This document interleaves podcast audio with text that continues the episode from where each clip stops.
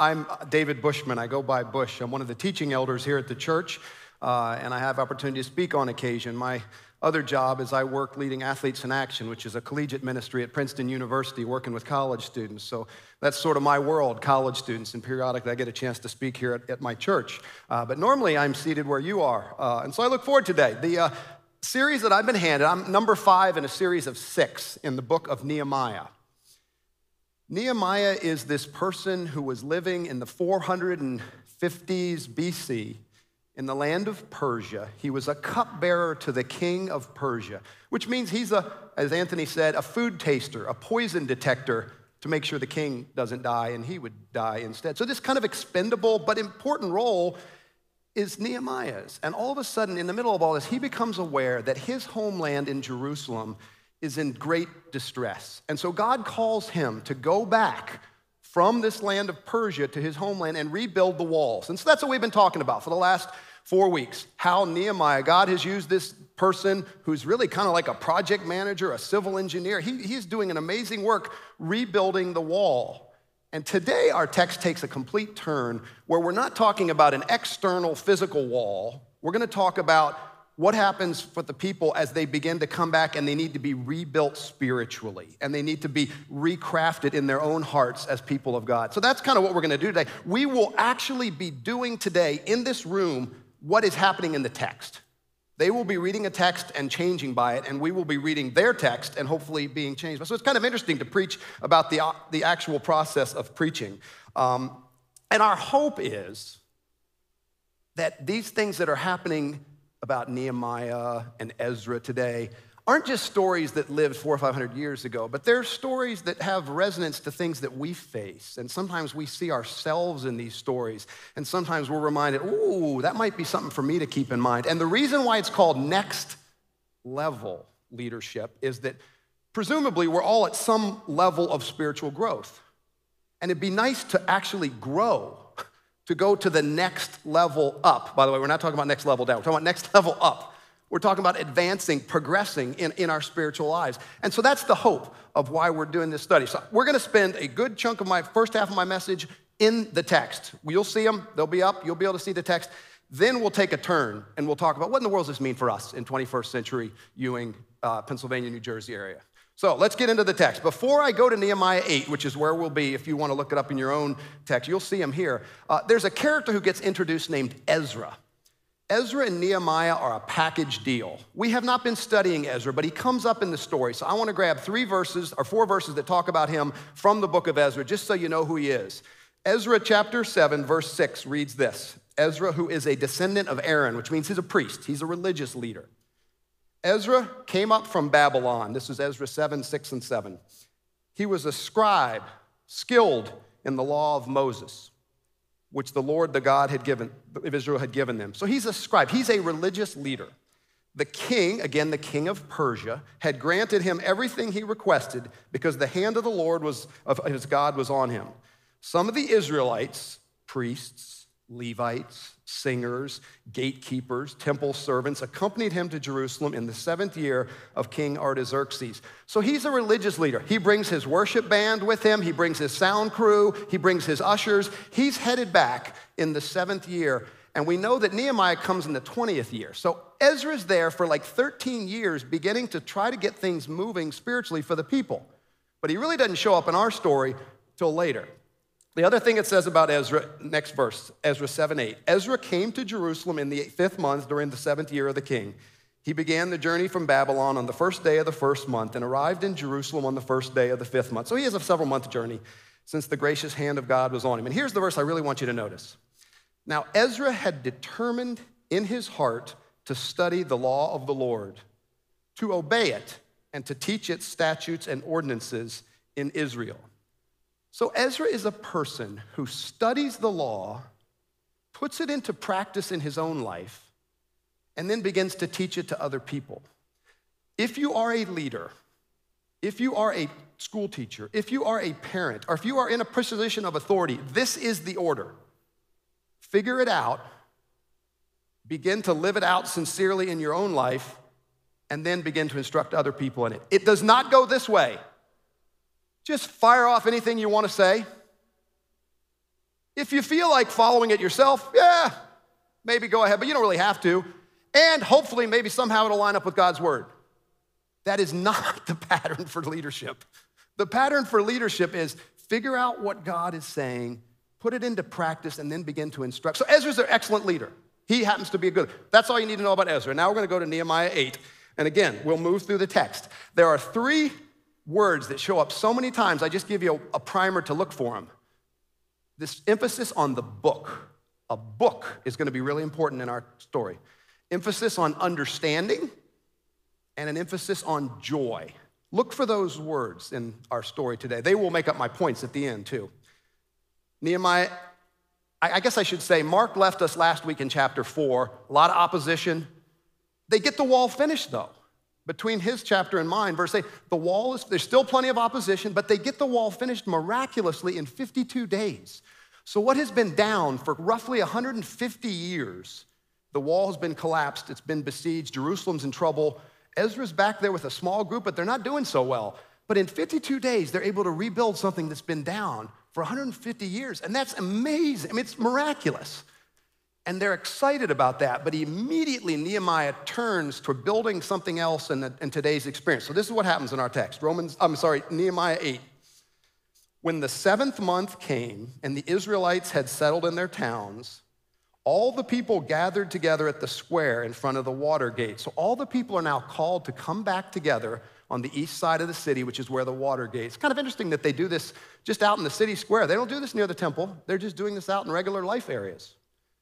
They asked, the people asked the scribe, he's described as a scribe here, Ezra, to bring the book of the law of Moses that the Lord had given Israel on the first day of the seventh month, which is how we're able to figure out that it's probably about five days after the temple, I mean, after the wall has been rebuilt, they do this. So this happens pretty quickly after the wall's been rebuilt.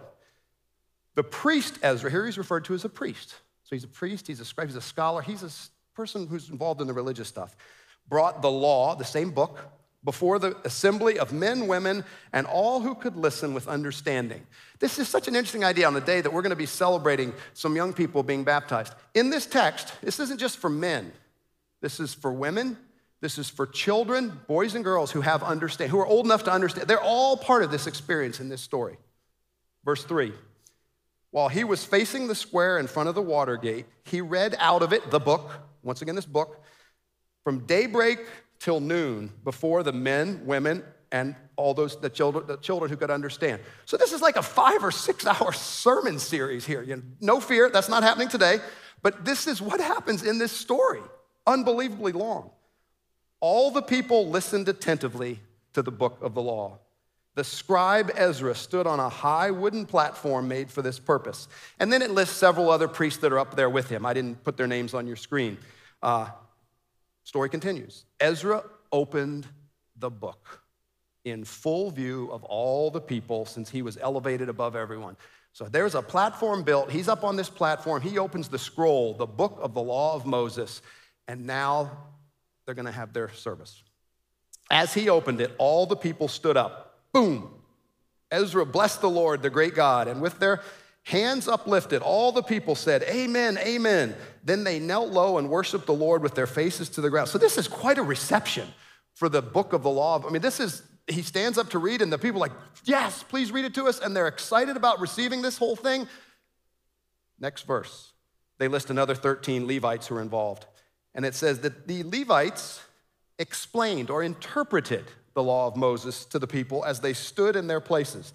So they're standing in their places with these Levites doing this for hours on end. They read from the book of the law of God, translating and giving meaning to the people so that they could understand. The point is that people would understand what was read in this particular text. By the way, it is from this verse that later rabbis deduced and said that anytime the Torah is read, the congregation is to stand. So if you've ever been a part of services, sometimes Christian services do this too, where out of respect for the book, they'll stand. Have you ever done that? We've done that on occasions. Our life makes sense. But in this place, they all did it. This, it comes from this verse. That's where this comes from. Back to my story. Nehemiah the governor, Ezra the priest and scribe, and the Levites who were instructing the people said to all of them, This day is holy to the Lord your God. Do not mourn or weep. For all the people were weeping as they heard the word of the law. I think as they heard the word of the covenant and all that was expected of them, all that their forefathers and foremothers had agreed to, they realized, oh my gosh, we have been so unfaithful. We are in dire, we have, we're not even close to doing this. We are in trouble. And they naturally like, oh my gosh, our hearts are broken over this. But surprisingly, Ezra tells them, no, this isn't a day for weeping. It's true, God is holy, and we're way off course, but this isn't the day for weeping. And the text continues. Then Nehemiah, or he said to them, Go and eat that which is rich, drink what is sweet, and send portions to those who have nothing prepared. Include everybody in this celebration, since today is holy to the Lord. Again, do not grieve, because the joy of the Lord is your strength. Here's that joy. We'll, we'll come back to that. Verse 13. I'm sorry, verse 11. And the Levites quieted all the people, saying, Be still, since today is holy. Do not grieve. That's three times. Do not grieve. Ezra says it, Nehemiah says it, and the Levites say it. Don't grieve. This is a different, this is a celebration day. So, verse 12. Then all the people began to eat and drink, send portions, and have a great celebration because they had understood the words that were explained to them. So, this is quite a teaching session that goes on all morning. You got people standing up, opening the book, reading on the platform. There's others that are out circulating among the audience, explaining to them what it seems to mean. And then after this day is over, the next day happens. Nehemiah 8 13. On the second day, the next day, the family heads of all the people, along with the priests and Levites, assembled before the scribe Ezra to study the. They're still studying. They are so interested in this book. It's beautiful to see. They found written in the law how the Lord had commanded that through Moses that the Israelites should dwell in shelters or tents or booths, some of your translations might say, during the festival of the seventh month. Quick explanation. There was a, there was a festival in Exodus 23 that talked about at the beginning of the harvest, we're going to have this, we dwell in tents and we're going to celebrate the beginning of the harvest. Later, it took on in Leviticus 23 another meaning where because the people in the wilderness lived in tents, they would live in tents when they do this. So they're celebrating the fact that God had provided for them in the wilderness in tents and that God had given them some food. That's the celebration. Story continues. Nehemiah 8:15. So they proclaimed and spread the good news, this news throughout their towns and in Jerusalem, saying, Go out to the hill country, bring back branches of olive, wild olive, myrtle, palm, and other leafy branches to make shelters, just as it is written. The people went out, brought back branches, and made shelters for themselves on each of their rooftops and courtyards the court of the house of God, the square by the water gate, and the square by the Ephraim gate. And we're almost done with our text, but this is quite a spectacle now.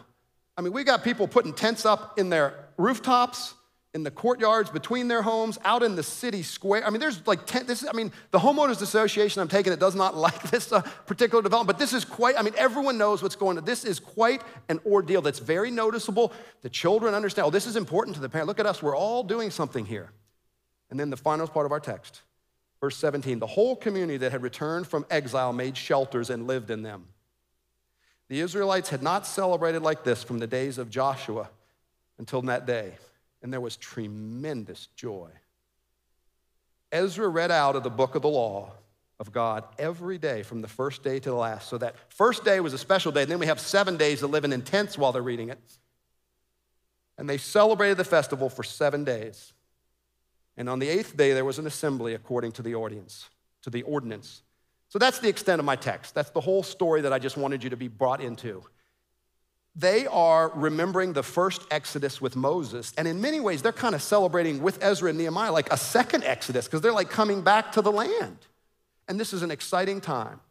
Now, historically, the Israelite people had put way too much trust in their kings, in their military power, in their political establishments, and they had just got swept up into just being like a nation too much rather than the people of God.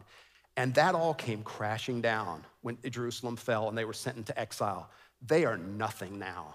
They are a small little group of people in one dinky little province of a massive Persian empire.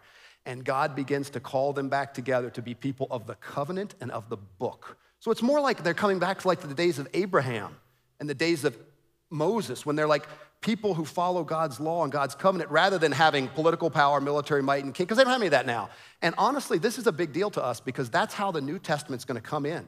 The New Testament will come in and introduce a church which isn't about political power, isn't about military might, isn't about geographical location, but it's about spiritual criteria. So this is actually a pretty significant movement in the history of God to, to do that. That's your whole story. That's, that's what happens in here. And I just wanted to, you know, draw a few lessons from this for us. We've been using the next level leaders moniker. So, my first point is next level leaders take God's word seriously together. Now, this was quite a deal. I mean, this was a royal reception. The people are standing up, they're begging to be taught. They are there for hours on end. I mean, this is an amazing thing that's going on here. Now, I speak periodically, like today, and when I speak, a lot of times people will ask me, So, how did you do? Which is always a weird question. I don't totally know. I mean, I think I said what I was trying to say, but I don't know. But I've noticed, and most of the time I'm seated where you are, I'm a recipient, I'm in the congregation. When I leave, no one ever asks me, So, how did you do as a listener? Which is fair. I need feedback as a speaker. I need to, I'm held accountable for what I say here. My motives are even going to be judged by God. But it is also true that in order for communication to happen, there's a speaker, there's a message and a medium, and there are recipients. And if the recipients, the congregation, the listeners do not have open hearts and receptiveness, there is no communication that's going to happen, friends. So this isn't just about how does the speaker do, it's how do we do as listeners. I hope you think about that. I think it's good to be reminded of that sometimes. Did I give it my best? Did I try to squeeze every little bit out of that sorry sermon I just heard, but I got something out of it? You know, are you doing your part to try to listen well within that? In this text, they are. Now, you can hear God in your car, in a bar, at the shore, fishing, in a hospital. God can show up in most unbelievable places, even if you're not looking for God. It's possible that you'll see a sunset and it just causes you to think about the wonder of creation. But that's different than when you hear the specific message of Jesus preached. There's a general revelation. The world's amazing. Flowers, dandelions, and butterflies. I mean, it's just awesome, some of the things you see. There's a sense of conscience in us that there's something bigger than we are. And that's true for all people. That's general revelation to everybody. But this is a specific thing where they're preaching out of the book of the law and the covenant. We would add to that the prophets and the Jesus and the gospels. It's different because that book, that law makes demands on you in a way that a sunset never does.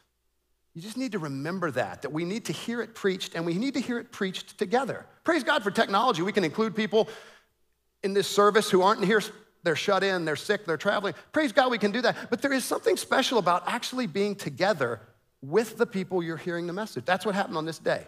That's one thought. Second thought next level leaders strive to interpret God's word accurately and apply it to today. You know, over and over it said they understood. They were trying to get people to understand. The people understood. And that was the whole point of it. That was a great thing in there. Paul would later come on and say, I planted, a guy named Apollos watered, but God caused the growth. In our story, it would be Nehemiah helped galvanize the people to build the wall, Ezra helped point people to the book of the law, and God caused the growth. This happens over and over. You have all kinds of external projects going on in your life. I do. Home repairs, life things, work stuff. And yet, in the middle of all that, we want to hear God's voice. And so, it's, a, this is kind of a strange thing. I mean, so in our text, they hear that, wait, we have not been faithful to this law, and we haven't been doing this festival. We need to do this festival of the booths, of the shelters. So they do it. I can't stand up here and say, we need to all go out and camp out in tents. That's not going to be helpful to you. I can't go out and say, hey, we got to have five to six hour services. That's not going to be helpful to you. I can't grab from this text and say, hey, Nehemiah built a wall, so we should all build fences around our. That's not the point. But the point does seem to be that they took God's covenantal law seriously. And that we do want to take seriously. And it's possible. In this text, it happens, and it's happened repeatedly. I'll show you a few other places where it's happened. In this text, something happens in these people's hearts. That means that an imperfect speaker who is flawed and makes mistakes can flap his little lips and hopefully interpret God's words accurately. It goes out and lands on imperfect, flawed listeners, and you can possibly hear that and receive something. And in the middle of all that, we'll say, God spoke to me. What? From him with that message? And you, what? And yet it's true. It's unbelievable how God uses his word. And if we're anchored into it by, because, because it's powerful, not because of us, because it's powerful and the work of his spirit, he can actually communicate through this process of preaching. It is remarkable what can occur. So I thought I'd give you a few metaphors of the word of God and then give you a few illustrations. Uh, one of the metaphors of the word of God is that it's like food. So here's a picture of food. Jesus, when he's tempted, says, by the devil, turn the, do a crazy miracle just for yourself. Do a crazy miracle, turn these stones into bread. And Jesus says, no, no, no. It is written, that man shall not live by bread alone, but by every word that proceeds. So the word of God can be food for our soul. One image. Second image, that it can be a light for our path. Psalm 119 says, Your word, your word, your law is a lamp unto my feet and a light unto my path. It can guide me and it can show me which direction to go. One of the reasons why it's so important that we memorize some scriptures and learn some things. One of the reasons why Awana and children are memorizing verses. I heard Reggie yesterday at the men's breakfast talk about the importance of him trying to learn a verse a week. I'm working on the 46th Psalm. I've heard Jim Perkins up here recite scriptures that she's learned. Praise God for that. There's some value in learning these things so that you can use them with others and have them available in your life when you need them. Another image of a scalpel. Now, this is a different one. uh, this is uh, Hebrews 4:12. It says, "The word of God is living and active, sharper than any two-edged sword, able to, to divide soul and spirit, joints and marrow. It can even judge the thoughts and intentions of the heart." So it can cut away the, it can get deep in our lives and show us things that we need to understand and know. This is different than the Word of God being a sword that Mark talked about last week, where the sword is like to fend off the enemy or to stand strong against lies. That's not what it, that's not my text. My text has to do with the people being confronted with the word of God and they realize there's a problem in themselves. So God's doing surgery on them to change their hearts. That's another image. And the fourth image is that of a seed that's planted that begins to grow. And this one, Jesus says, a farmer went out to plant some seed. Some of it fell on hard ground, path. Some of it fell on rocky ground. Some of it fell on thorns and got choked out. Some of it was good soil. And then he concludes by saying, She who has ears to hear, let her hear. He who has ears to hear, let him hear. And so that's another one of the pictures. All right, there you go. Now tell me, let's put all four of the pictures up, and I want you to see which you think this is? This is Luke 24. Jesus is walking on the road, the two people on the road to Emmaus. He's walking on the road. They don't realize it's him. They're frustrated because everything fell apart. They, he, had, he died and they're getting the reports, but they can't make sense of this. And this is what they say uh, They're like, someone had told us that the women had told us he's arrived, but we saw him die. And he, Jesus says, How foolish you are, how slow to believe all the things that the people, prophets have spoken. Wasn't the, wasn't it necessary for the Messiah to suffer all these things and enter into his glory? Then, beginning with Moses, which would be our book of the law, and all the prophets, he, Jesus, although they didn't know it was Jesus, interpreted for them all the things concerning himself in the scriptures. So he walks them through the scriptures and show how he's the fulfillment of all this. Then he goes on and eats with them, and all of a sudden their eyes are opened as he breaks bread. And then they say to each other this line listen to this line weren't our hearts burning within us while he was talking to us on the road and explaining the scriptures to us? So somehow this was food for their soul. This was a light that was starting to come on in their eyes about, oh, wait a minute, wait, wait, wait a minute, did he really have to die? And he really is the Messiah. Oh my goodness. This is soil that's starting to grow. Okay, Acts chapter 2 reads this way. By this time, Jesus has gone back to heaven. The Holy Spirit has just descended. Peter preaches this amazing message on Pentecost, the day of Pentecost. And this is how it concludes. He said, And this is the Jesus whom you crucified. He was both Lord and Messiah. And the text, Acts 2.37 says, 237 says, When they heard this, they were pierced to the heart and said to Peter and the rest of the apostles, What shall we do? And he says, You need to repent for forgiveness in the name of Christ and be baptized. Repent, turn to Christ, and be baptized. Very appropriate for what we're going to be doing today. So, this is the scalpel, right? They're hearing the word priest, and all of a sudden it's like, oh my gosh, we got to do something. Jesus is great, and we are in trouble without his. We need, we need Jesus. What do we do? Pierce to the heart.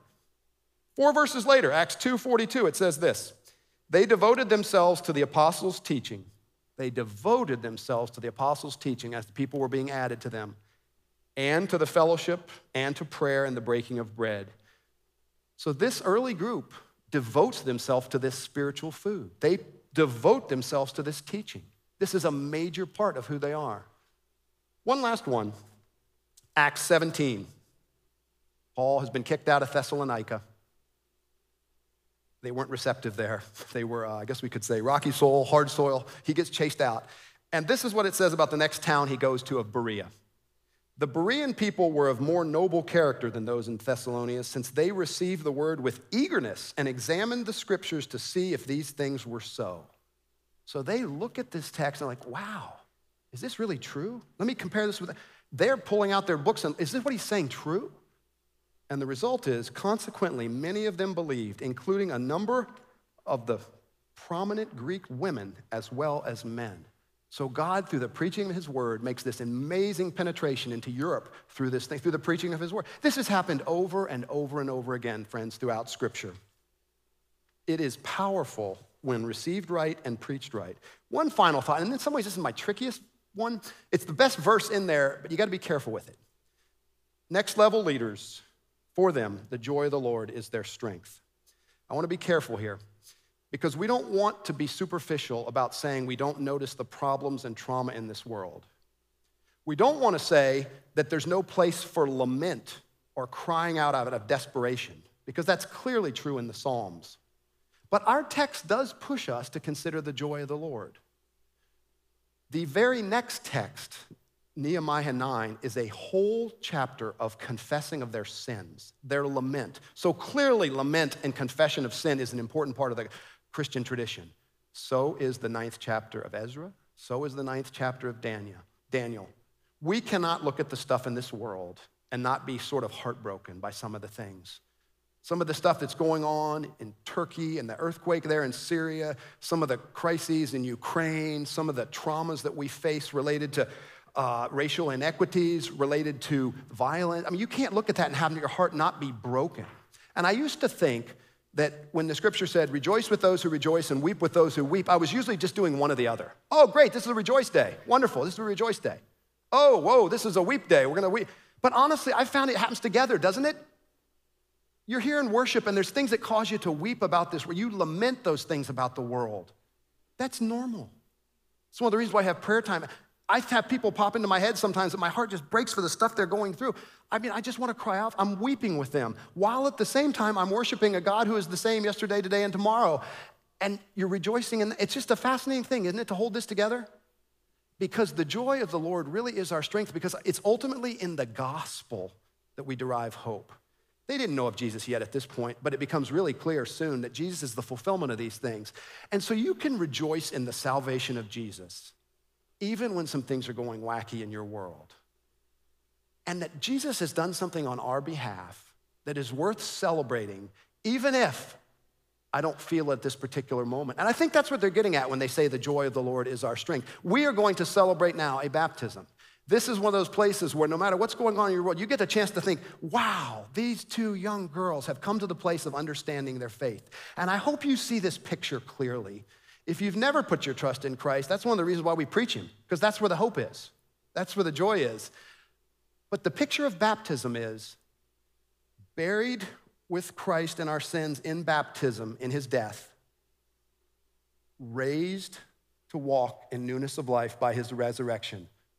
Old person, new person. Death, life. Watch this video as we move into the celebration of baptism. Thank you for being here and worship with us today. What a wonderful reminder of how Christ has saved us. I hope you have a chance to celebrate with Emily and Julia and get a chance to talk to them. And maybe you've never made that decision. Maybe God's calling you. Joe and Kathy will be up here to pray afterwards. I'll be here if you'd like to think about it. Or maybe you're in a season where it really is hard. You just need someone to pray for you about whatever it is. That's one of the reasons we leave this open at the end of the service. So feel free to come do that. My blessing will come from our text. May the joy, the stable, solid, durable joy of the Lord be your strength as you go forth. Thanks for worshiping with us. Go in grace.